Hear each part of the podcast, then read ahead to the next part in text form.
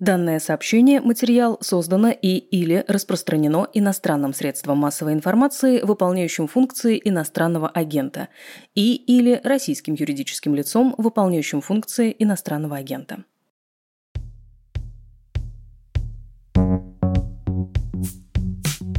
Это «Дедлайн», второй сезон подкаста «Медузы» о журналистике после 24 февраля. Меня зовут Наталья Жданова.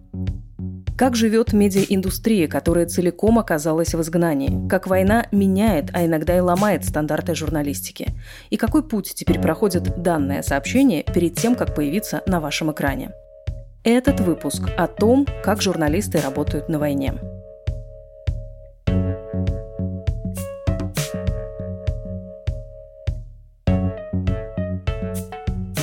«Медуза», «Медиазона» и «Дождь» внесены Минюстом России в реестр СМИ иностранных агентов, как и десятки других независимых медиа и журналистов.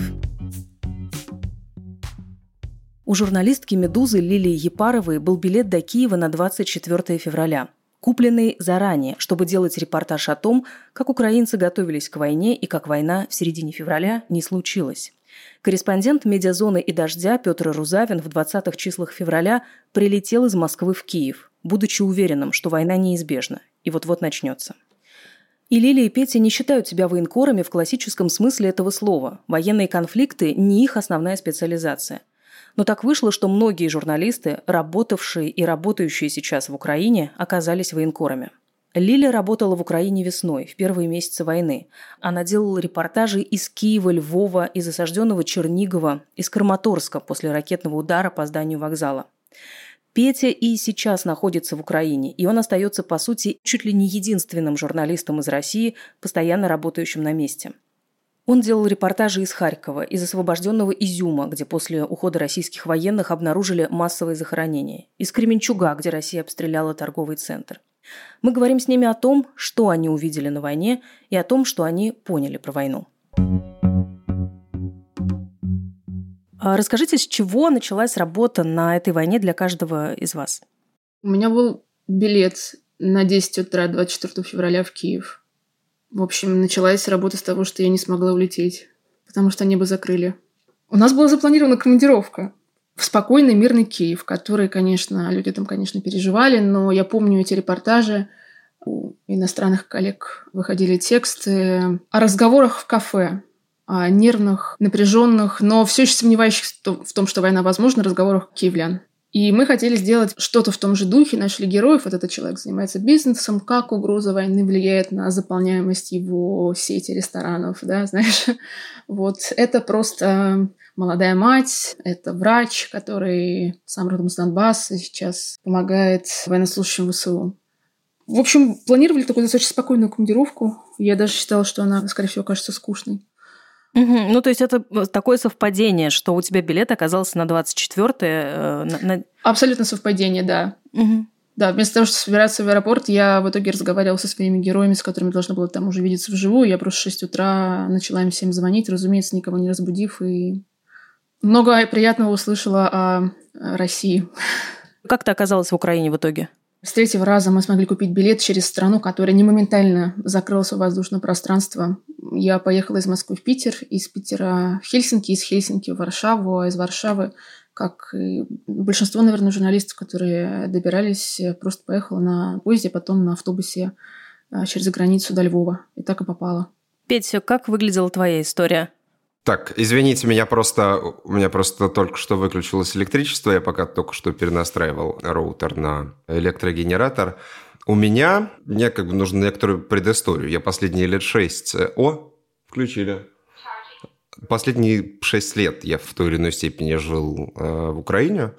Я жил между Москвой и Киевом. Несколько месяцев в Киеве, несколько месяцев в Москве.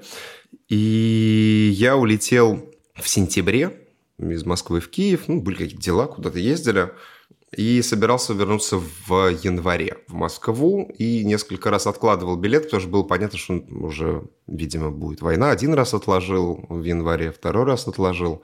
И в начале февраля понял, что точно нужно приехать в Москву, потому что, ну, за эти там несколько месяцев накопилось большое количество дел. Прилетел, За неделю встретился со всеми, условно, с родственниками, друзьями, с кем-то еще. Понял, что война начинается прямо сейчас, купил билет и прилетел в Киев 20 числа. При этом, кажется, Карасильщик, он, по-моему, делал такой... Пришлите свою фотографию 23 февраля. Я полистал, у меня 23 февраля не было фотографий, но было 24 февраля в 2 часа ночи, где э, я стою и примеряю бродик, который забрал за час до этого у знакомого. Это был первый раз в твоей жизни, когда ты примерял бронежилет? Да, да, я никогда... Потому что войну, тот этап 14-15 годов я проработал из студии в Москве. Я работал тогда на «Дожде», и сначала Майдан, потом Донбасс. Да, это было дистанционно. Самый жесткий был это работа в Беларуси в 2020 году после выборов президентских, протестов, подавления. Мы просто с Петей вместе в те годы работали на «Дожде». Помню, кажется, как мы с тобой обсуждали, Петь, как мы оба очень хотим поехать на войну. Тогда в 14-м. На самом деле, мне кажется, отчасти потому, что я пропустил с точки зрения работы корреспондентом войну и как бы работал тогда из студии, мне, наверное, поэтому очень захотелось э, приезжать в Украину после. И вот я стал приезжать, так познакомился со своей будущей женой в одну из таких просто поездок, в смысле, не связанных с работой. А почему так хотелось поехать на войну? Во-первых, война – это, конечно, зачастую самое важное, что происходит. Да, в разрезе того, что происходит сейчас, так точно. Нет, наверное, ничего важнее, что влияет на нашу жизнь, на наше будущее и в целом на жизнь и будущее всех. Я за эти месяцы повидал много разных военкоров. Я понимаю, почему некоторые люди подсаживаются на адреналиновую иглу, вот этого военкорства. Но я понимаю, что это, конечно, вот именно если говорить вот это frontline работа, это очень специфический вид. Для этого нужно обладать определенным складом и характера, и каких-то взглядов на жизнь или... Согласна, да. Но я не рефлексировала, я до сих пор не рефлексирую, почему хотелось на войну. Но когда мне в 2014 году хотелось, мне казалось, что просто я, наверное, инфантильна. Мне казалось, что это инфантильное желание. Сейчас мне кажется, что, наверное, оно было гораздо менее оголтелым, чем у людей, которые действительно подсаживаются на иглу того, что они ходят по тонкому льду и ежедневно, по крайней мере, на выездах встречаются со смертью. Я не знаю почему, но а, когда я уже наконец на войне побывала, я поняла, что такой фактуры, как в это время, в этот отрезок истории никогда больше не бывает, кроме как в эти периоды. Расскажите, как вы готовились к поездке, что нужно иметь с собой? Я никак не готовилась. У меня было полчаса, чтобы собраться и уехать. Проблема была именно в том, что купить билет было очень трудно. Купить билет так, чтобы он не отменился. Когда мы в итоге его на какой-то вечерний рейс очередной купили, у меня было буквально полчаса, слава богу, была где-то в районе Тверской, чтобы сделать экспресс-тест коронавирусный, потому что тогда их еще проверяли на границах. И какой-то полусобный рюкзак, что туда еще запихнуть и, и поехать в аэропорт.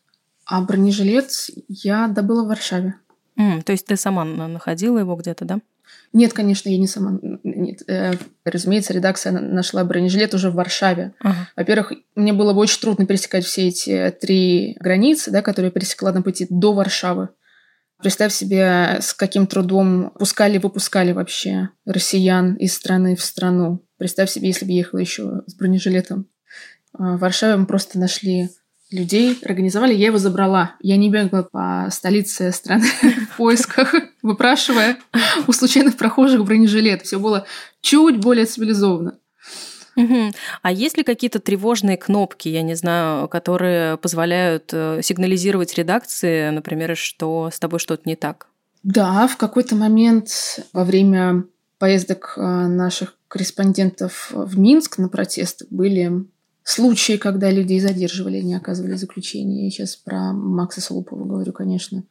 И у нас были разработаны, точнее, дополнены уже существовавшие протоколы безопасности, докуплены некоторые устройства, позволяющие подать сигнал.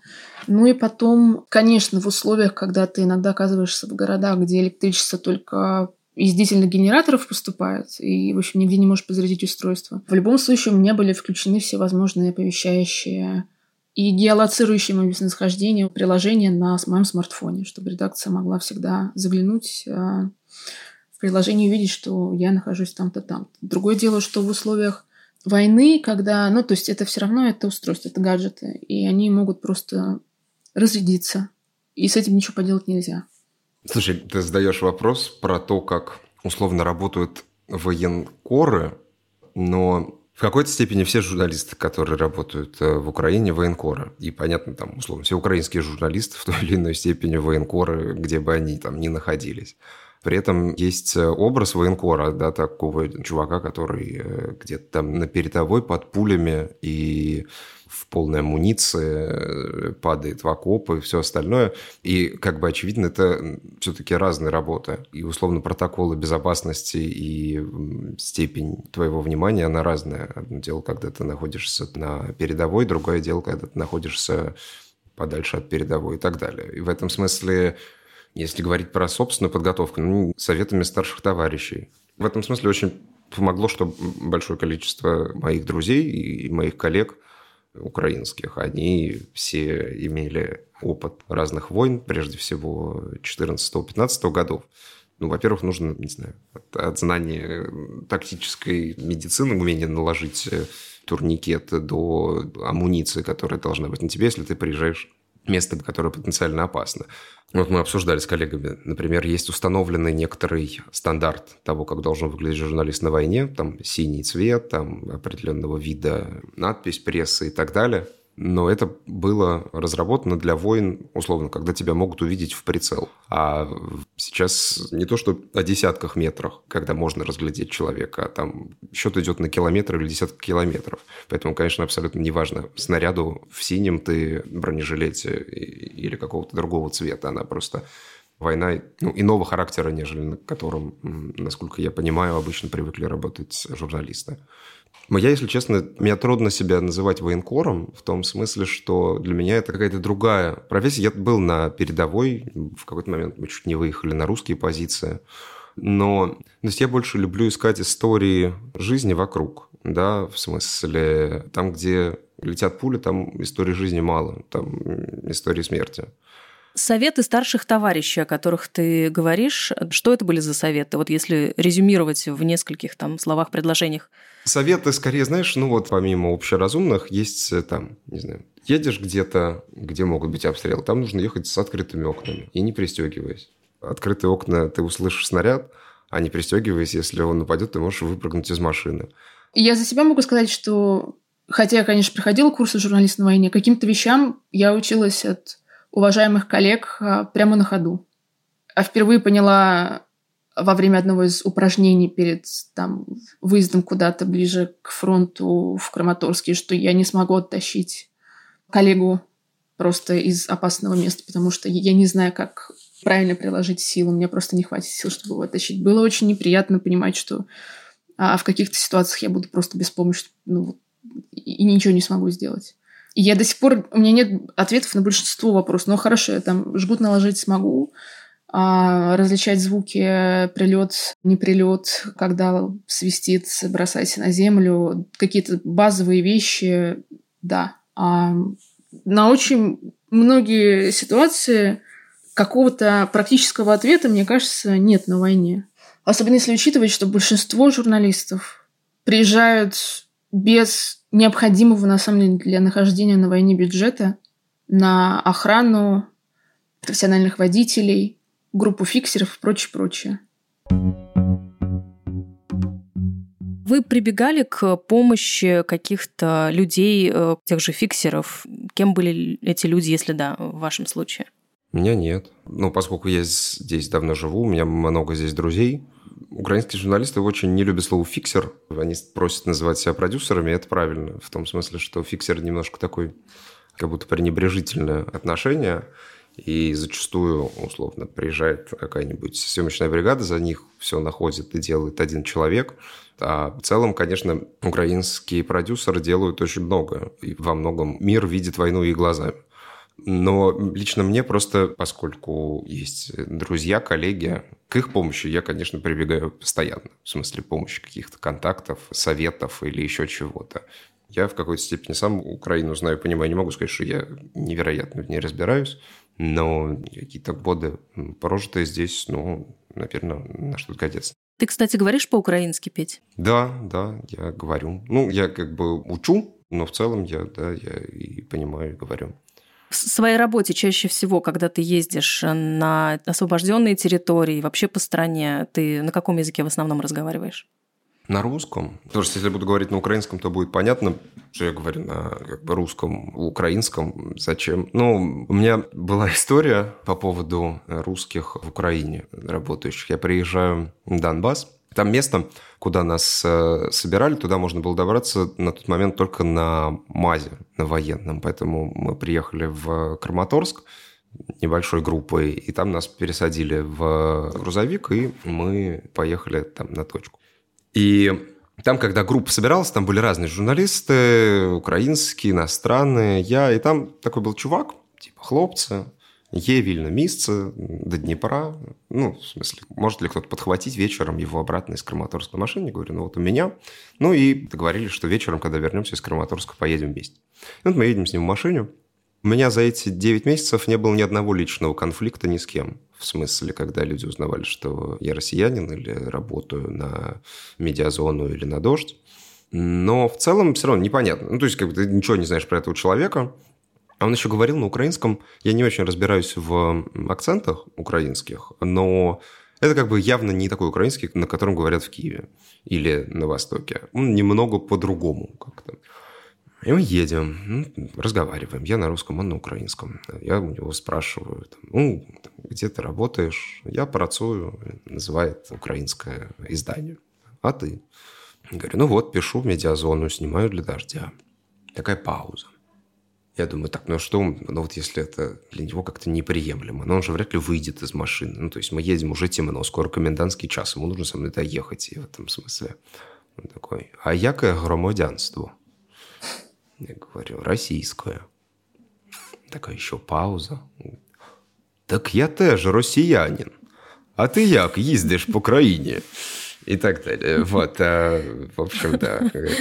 Нужно сказать, что он живет достаточно давно в Украине. Он, например, перешел на думать на украинском. В смысле, это для него принципиальная позиция. То есть его, наверное, нельзя назвать российским журналистом, который работает в Украине. Он угу. в этом смысле, конечно, абсолютно украинский журналист. А, кстати, Лиль, в одном из твоих первых репортажей э, о том, как ты добиралась из Польши во Львов вместе с украинским волонтером Владимиром, есть такой момент. Вы подъезжаете к КПП, он видит твой российский паспорт и говорит, паспорт тебе нужно менять. Не в обиду, это я цитирую, но у меня как пеплом присыпано. Я не знаю теперь, кто ты на самом деле, извини, но нету доверия. Часто ты сталкивалась вот с таким отношением? На блокпостах в основном. Удивительно, но я совершенно спокойно говорила по-русски и в общем-то, говорила, что «Привет, я Лилия из Москвы». ну, конечно, если спрашивали. Я начинала так каждый разговор, чтобы лишний раз не нарываться, но люди просто не то, что там коситься начинали, люди селили меня жить у себя, давали еду, подбрасывали туда-сюда, помогали. Просто мы с ними разговаривали часами, дороги а, добираться долго от места к месту. Но на блокпосту бывало такое, что некоторые пресс-офицеры, увидев мой паспорт, первым вопросом спрашивали, а это, да, у вас там 80% страны войну поддерживает. Я пыталась объяснять про статистику, что, конечно, ей доверять можно столько же по нынешним временам, а как статистике в Иране. И трудно, наверное, ожидать от людей каких-то других ответов, даже если к ним приходит какой-то условно не страшный социолог задавать вопросы. Но, в общем, не, немного этого было, очень немного, и я этому очень рада, невероятно. Есть ли у вас ощущение, что журналисту из России э, сложнее работать на этой войне, чем всем остальным? Ну, невозможно, прежде всего, за редким исключением, потому что ты просто не попадешь в Украину. Сейчас это просто юридически невозможно. Я в этом смысле уникальной позиции, поскольку я здесь давно живу, у меня есть э, украинский вид на жительство – вот. А так, в целом, просто, в смысле, это сейчас, кажется, сделать невозможно. Есть несколько человек, э, которые работают. Хорошо, когда еще доступ был для российских журналистов, сложнее было это или нет? Я слышала неоднократные истории от голландских, немецких коллег, как их клали лицом в пол в центре Киева. При том, что меня в центре Киева обыскивали пару раз, но ни разу не клали лицом в пол. И иногда вообще не спрашивали паспорт на блокпосту. Потому что вот едет водитель, у него спрашивают. Дальше уже вот там очередь из машин. А большинство водителей были уже с какими-то корочками теробороны или чего-нибудь такого. А сидит рядом девушка, ну как бы ну, девушка сидит и сидит. Э, женщинам, я думаю, россиянкам попроще было, конечно. Нас, наверное, потому лицом в пол-то не клали, что одно дело мужик с камерой какой-то, да, пусть даже там 10 раз немец. Другое дело девушка, пусть даже с российским паспортом.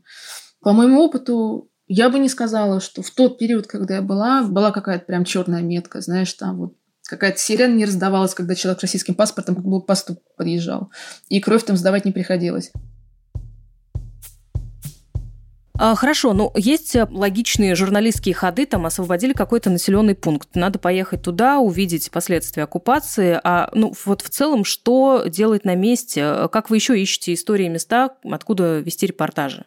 Я старалась ездить исключительно с волонтерами, потому что одно дело, когда едет целая волонтерская группа, и, в принципе, вопросов возникает минимальное количество, и ты вместе с ними под прикрытием, скажем так, можешь попасть э, примерно куда угодно. А когда ты, российская гражданка, просто берешь такси какой-нибудь или водителя, который не волонтер, просто человек, конечно, бывало останавливали и отправляли просто назад. Поэтому у меня были, скажем, ограничения. И так как я могла, по сути дела, предпочитала здесь только с волонтерами, то вот куда волонтеры ехали, туда я ехала с волонтерами. Куда они брали с собой, брали тоже не всегда, туда я ехала. Это украинские волонтеры или какая-то конкретная организация? Украинские волонтеры, да. Не-не, просто разные волонтерские группы. Некоторые организации там прям вот 25 февраля были зарегистрированы, появились с тех пор успешно работают. Петя, а ты что скажешь? Как ты ищешь истории и понимаешь, куда тебе ехать и о чем рассказать? В зависимости от того, как и где идет война. Ну, в том смысле, что вот был момент на Донбассе, когда было ощущение, что Краматорско-Славянск э, постигнет судьба Северодонецка или Сичанска. И было ощущение, что если ты туда сейчас не приедешь, то можешь уже никогда не приехать. Ну и понятно, что нужно тогда ехать туда и рассказывать, как э, местные власти пытаются эвакуировать оставшееся население, как живут местные жители, как военные пытаются держать натиск подходишь ли по географическому признаку, да, там, едешь посмотреть, как изменилась Одесса.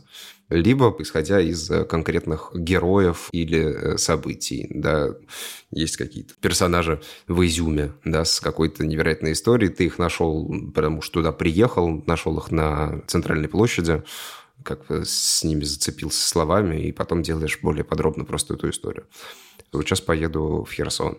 Понятно, что все истории, они связаны с Херсоном, именно географически. Что там найдешь на месте, ну, это уже нужно посмотреть, что ты найдешь. Вот, кстати, про Херсон. Стало известно, что власти Украины лишили аккредитации журналистов CNN и Sky News за репортажи из э, освобожденного Херсона из-за того, что они нарушили правила работы в зоне боевых действий. Хочется понять, как организован этот допуск для журналистов, какие процедуры нужно пройти, соблюсти для того, чтобы разрешили работать в Херсоне ну, и в других местах, которые освобождаются. Ну, как бы, с одной стороны, есть определенная процедура, ну, то есть есть какие-то там, условно, email-адреса, аккредитации и все остальное. А с другой стороны, это тоже все на откуп, э, как бы, кто-то проезжает, кто-то не проезжает, кто-то едет с пресс-турами, кто-то едет отдельно конкретно с отзывом аккредитации у CNN и, и Sky. Ну, во-первых, это не впервые, в том смысле, что за эти месяцы уже были случаи, когда отзывали, в смысле, у западных э, крупных медиа. Ну, как бы военным нужно действительно разминировать освобожденные территории, да, там, не знаю, когда был в Изюме или Балаклее, у тебя все время фоном взрывы и перестрелки. И за все эти месяцы я как бы не было такого, если это не связано с военными объектами, где бы условно украинские власти сказали, нет, вот там, не знаю, не нужно вот это. Как бы не так построена работа. В том смысле, что ты делаешь все, что ты хочешь. Э, просто... Ну вот в Изюме, условно, очевидно, у российских военных было меньше времени, чтобы заняться минированием разных мест. А, кажется, в Херсоне у них это было больше. И э, прежде всего, конечно, наверное, речь идет про э, безопасность. Мне кажется, важно пояснить, что такое пресс-тур, потому что у людей, которые не в курсе вот всей этой терминологии, может создаться впечатление, что это некие организованные такие поездки с целью продемонстрировать что-то нужное э, украинским властям. Но это же не так. Да, в данном случае, ну вот как это было с изюмом, говорят, вот приезжайте на такую-то точку в такое-то время, ты заранее условно подаешь документы, пресс-карту, да, отправляешь, и вас э, колонны везут э, или на автобусе везут, поскольку, например, дороги абсолютно разбиты, ты по-другому никак туда не доберешься, да, э, в Изюм. Так бы, условно, в тот момент тебя бы туда не пропустили военные, просто по отдельности. И там тебя ну, вот, не вводят условно, вот давайте вы снимите вот это, а потом снимите вот это. Нет, это обозначено на некоторой территории. Чуваки, вот здесь вот мы разминировали все а вот в этих кварталах или там вот в этих там делайте в целом, что хотите, вот во столько-то мы уезжаем. А пресс-тур, в смысле, да, название вызывает ассоциации несколько иные, но вот я был пару раз, когда на освобожденных территориях именно так заезжал, не отдельно, ну вот это, да, выглядело вот так. Какой был самый опасный момент э, во время работы э, в Украине лично для вас? Или тебе вроде как пришлось бежать из-под обстрелов в Чернигове? Ну, да, самые близкие прилеты, в принципе, когда приходилось там на землю бросаться, слава богу, мне это не часто приходилось делать. Был в Чернигове. А потом российская армия разбомбила мост, последний, по которому реально можно было в относительно промышленных масштабах провозить в город воду и еду, и лекарства, и все остальное. И я об этом узнала, когда мне дозвонились из Киева, потому что в Чернигове только через несколько часов как-то по сарафанному радио а, люди поняли, что что-то происходит, потому что никакой связи, мобильный, интернета, СМИ вообще, понятно, ничего не было, и чудом каким-то мне вот звонок из Киева в 6 или в 7 утра прорвался, и я сразу же навела шухеры и стала там всех наших волонтеров, в том числе волонтеров с которыми я там подружилась, которые при штабе там военном в городе тусовали, спрашивать, ребята, правда, да, а как бы что будем делать, а как же вы тут, а вода, еда, лекарства, вот это вот все. Потом только люди начали все это подтверждать, через несколько часов подтвердили, но к тому моменту, как, в общем, официально подтвердили, люди, в принципе, сами уже говорили, и все понимали, что нужно что-то предпринимать. Я, собственно, тогда должна была уезжать, за мной должны были как раз вернуться волонтеры, которые меня туда привезли. Просто сами эти волонтеры как раз позвонили, немного перепуганные, что они не смогут проехать. Они действительно не смогли проехать по мосту, который взорвали ночью, как оказалось. Они поехали по-другому. И, в общем, была эвакуация. Эвакуация была под угрозой обстрела. То есть я такой громкой работы ПВО не слышала, не слышу, может, никогда. Там судя по словам людей, которые там на месте более-менее разбираются в этом во всем, там едва ли не все запасы вообще. Все, что оставалось, отстреляли. И, насколько я понимаю, тогда, в день разрушения моста, человек 150 вышло. Я среди них, а потом, как мне рассказывали ребята, которые оставались в городе, когда у них уже связь появилась, и волонтеры, которые пытались продолжать вытаскивать людей, обстрелы. По единственному пешеходному мостику шли постоянные. Люди, которые пытались выйти, люди, которые пытались на лодке переплыть, люди, которые пытались в одиночку перебежать или группами, а, а в них стреляли. В них стреляли, и часть из этих людей погибла. И на следующие несколько, полторы недели, кажется, просто вообще никто из города не вышел. Город до этого был в окружении, он теперь был полностью отцеплен, туда как бы вообще ничего не поступало из внешнего мира. Практически ничего. А потом просто войска отошли, российские. Петя, а у тебя самое близкое, что прилетало? Да много чего. Были какие-то на Донбассе близкие прилеты. По Харьковской области, когда мы в Купинск приехали. Там тогда линия фронта, по сути, проходила по городу. И там, собственно, западная часть контролировалась украинскими войсками полностью. Восточная через речку ее атаковали российская армия. Ну и там прям трупы, прилеты, стрельба и так далее. Там было ближе всего. С Купинском была такая история, что война туда пришла только в сентябре, потому что их оккупировали сразу. Там не было осады, как в Изюме. В Изюме там условных полтора месяца мутузили и бомбили. А тут сразу зашли российские войска, оккупировали, при этом связь пропала, и люди особо войны не видели. Ну, то есть они ее не видели ни на себе, ни онлайн. А тут, когда пошло контрнаступление, и сначала украинские войска дошли, а потом россияне начали, они отошли в лес и начали обстреливать. Там вот этот мост, который был разрушен, по нему можно было пешком только пройти, основной, с восточной на западную часть. Там люди шли из, с той стороны там, по 10 километров. И вот такие вот абсолютно обезумевшие от страха лица. Это очень напоминало, на самом деле, вот эти эвакуации из Бучи и из Ирпеня в марте то, как это выглядело. Один из самых тяжелых моментов для меня лично, описанных э, в репортажах, это когда ты, Лиля, рассказывала про морг при больнице в Чернигове. Там было тело восьмилетнего ребенка, погибшего от минометного обстрела. И дальше ты идешь в реанимацию к его отцу, он рассказывает, как этот обстрел произошел, как они под него попали, и он еще не знает о гибели сына. И вот этот какой-то просто ужас э, такой висящий в воздухе. А каким был самый тяжелый момент, а, может быть, какая-то личная история, с э, которой вы сталкивались? Из-за профессионального цинизма я редко плачу над фактурой. Но а, было одно такое интервью, когда я не смогла сдержаться ни во время, мне пришлось очень сильно сдерживаться, чтобы, ну, потому что мне показалось, что давать человеку, давать женщине, которая рассказывает о гибели мужа на, на Краматорском вокзале, что я тут а, тихо подвываю и плачу, пока она рассказывает об этом, хотя сама она ни, ни слезинки не проронила, будет как-то немного некорректно с моей стороны. И во время интервью, и после интервью. И, в общем, это, знаешь, вот такое ощущение было, что что-то вынули, вот взяли и вырезали что-то из жизни, отчетливая, зияющая дыра. Причем она рассказывала о своей личной потере, а я... Она так рассказывала, что я понимала, что это какая-то вселенская, да, вот когда точка У российская прилетела по Краматорскому вокзалу, это одна из самых, я считаю, страшных страниц все-таки конфликта. Я не хочу даже пересказывать подробности, как она потом бродила, несколько часов искала тело мужа и в совершенно каком-то самонублическом состоянии просто проходила круг за кругом, круг за кругом вокруг а, и по вокзалу, и как она видела детей с оторванными ступнями, сожженные полностью скелеты, которые вытаскивали из припаркованных у вокзала машин. А все эти ужасы, как она в итоге нашла мужа, это просто ощущение вселенской глобальной потери. Из ее жизни это взяли, вот как в сердце вошла рука и вынула, и Самое страшное, что она сказала, она упомянула, что она всегда плакала, даже когда увидела просто животное раздавленное на дороге. И потом, когда она уже, потеряв мужа, повезла детей из Украины в безопасную европейскую страну, где не стреляют так.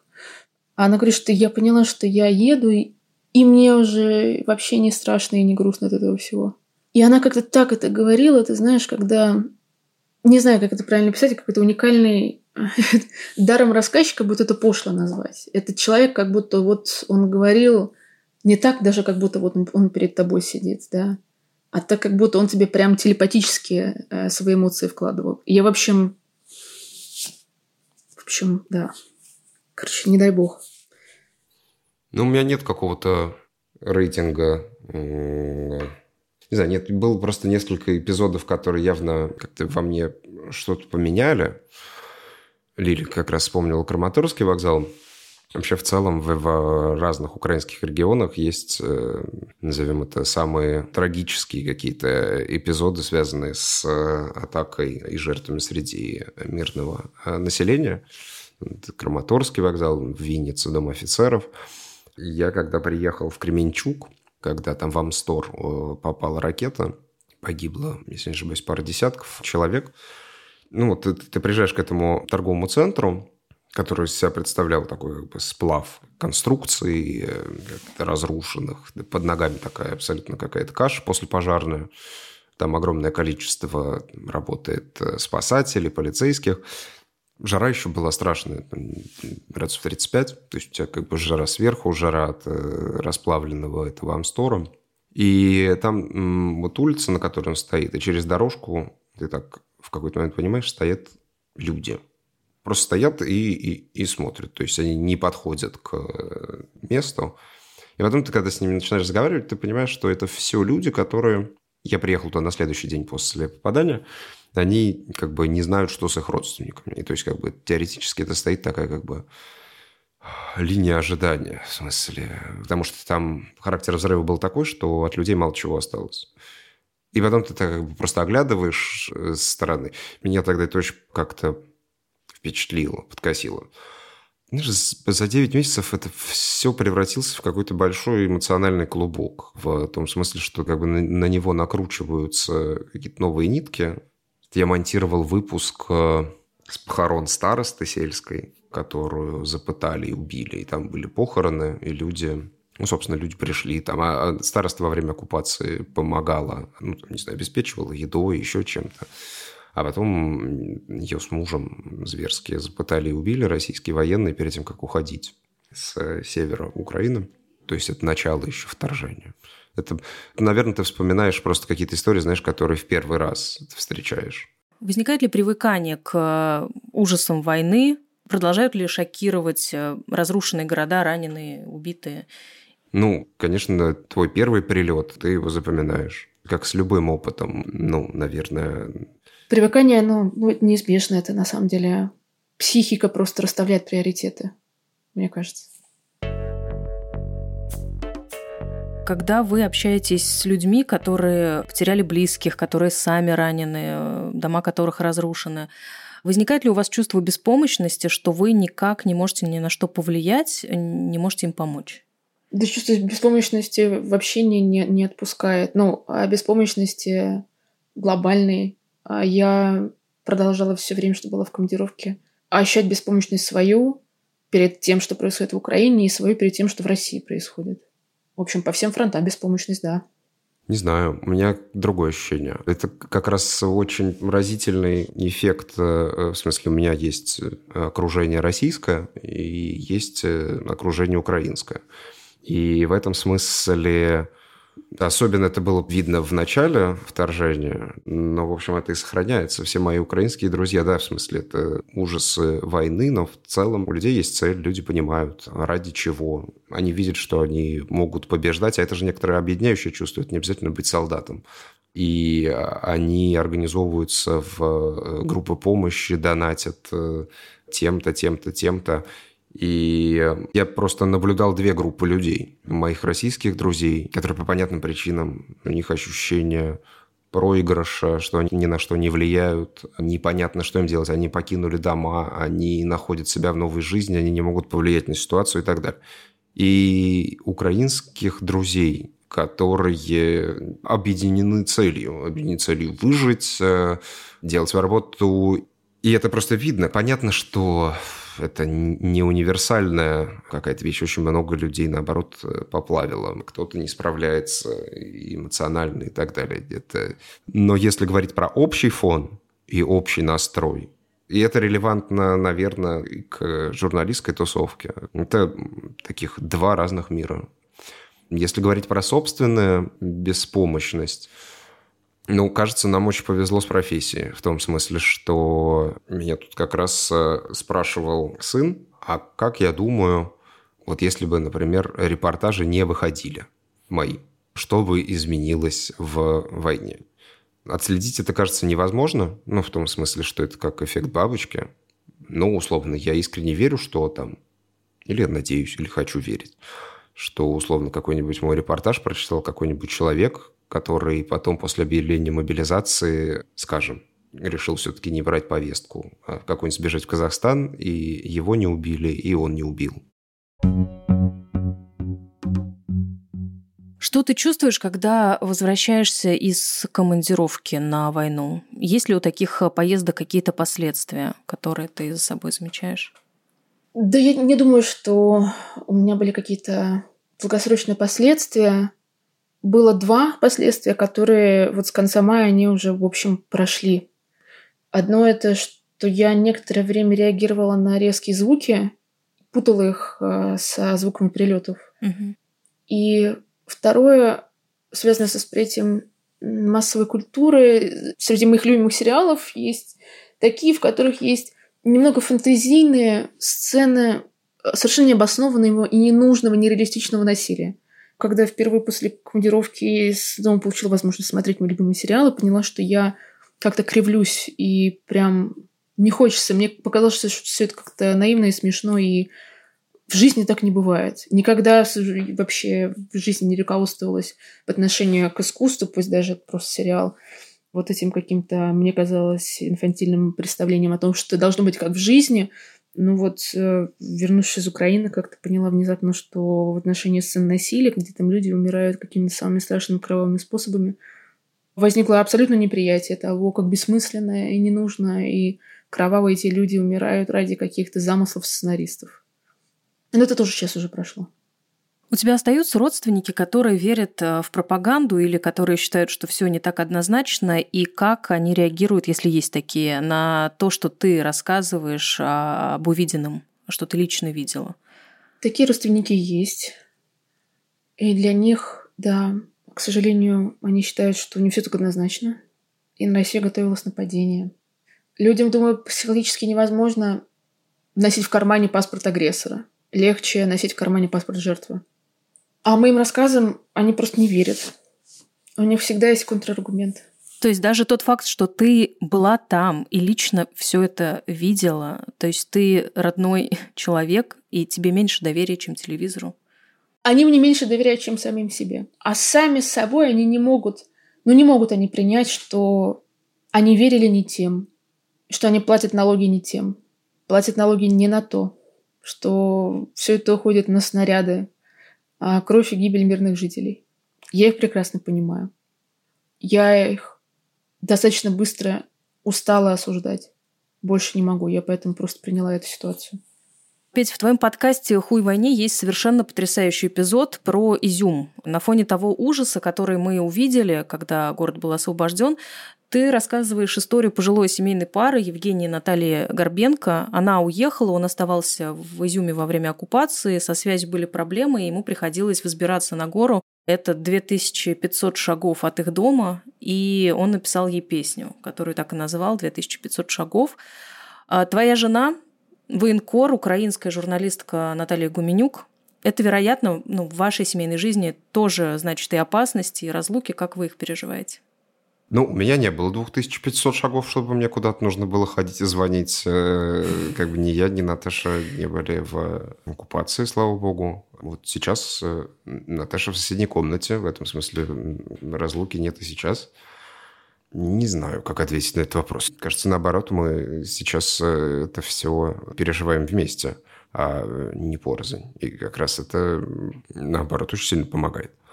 У нас не было, да, слава богу, такого, как героя этого подкаста упомянутого, потому что вот так вот представить несколько месяцев, ты не совсем понимаешь, что происходит с человеком.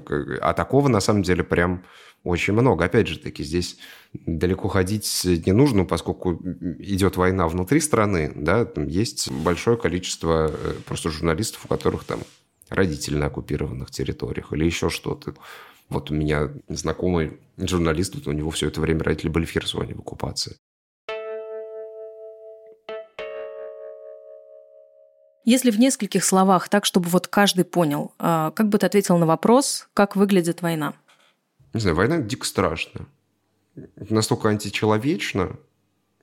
Не было более страшных вещей в моей жизни, нежели обстрелы. Просто нет ничего в жизни, кажется, страшнее, чем обстрелы. К ним тоже, наверное, можно привыкнуть. Но более ужасающего опыта я не испытывал.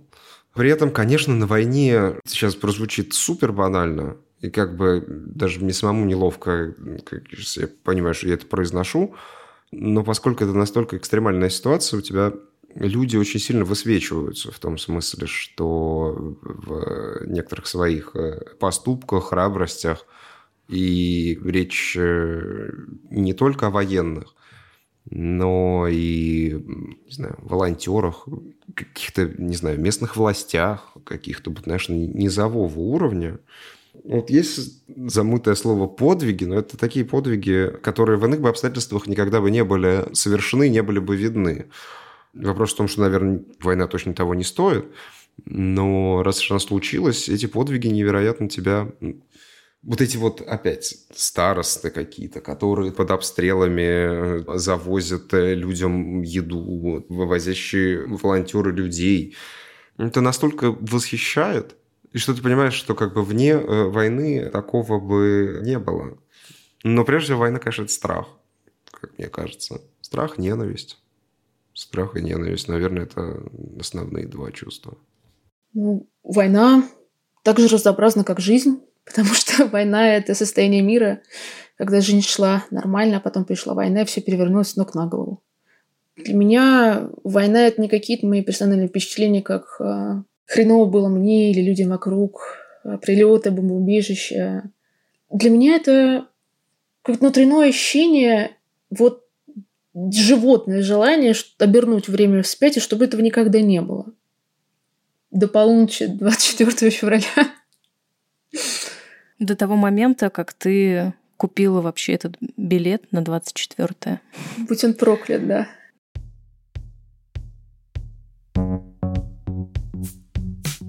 Повернуть время вспять, как мечтает Лилия Епарова, к сожалению, невозможно. Остается лишь делать то, что в наших силах, чтобы ускорить завершение войны. Дедлайн – это подкаст о медиа и журналистах после 24 февраля. Мы выходим каждую среду. Слушайте эпизоды в приложении «Медузы», а также на всех основных аудиоплатформах. Просьба о лайках и комментариях не формальность. От этого действительно зависит то, сколько человек нас услышит.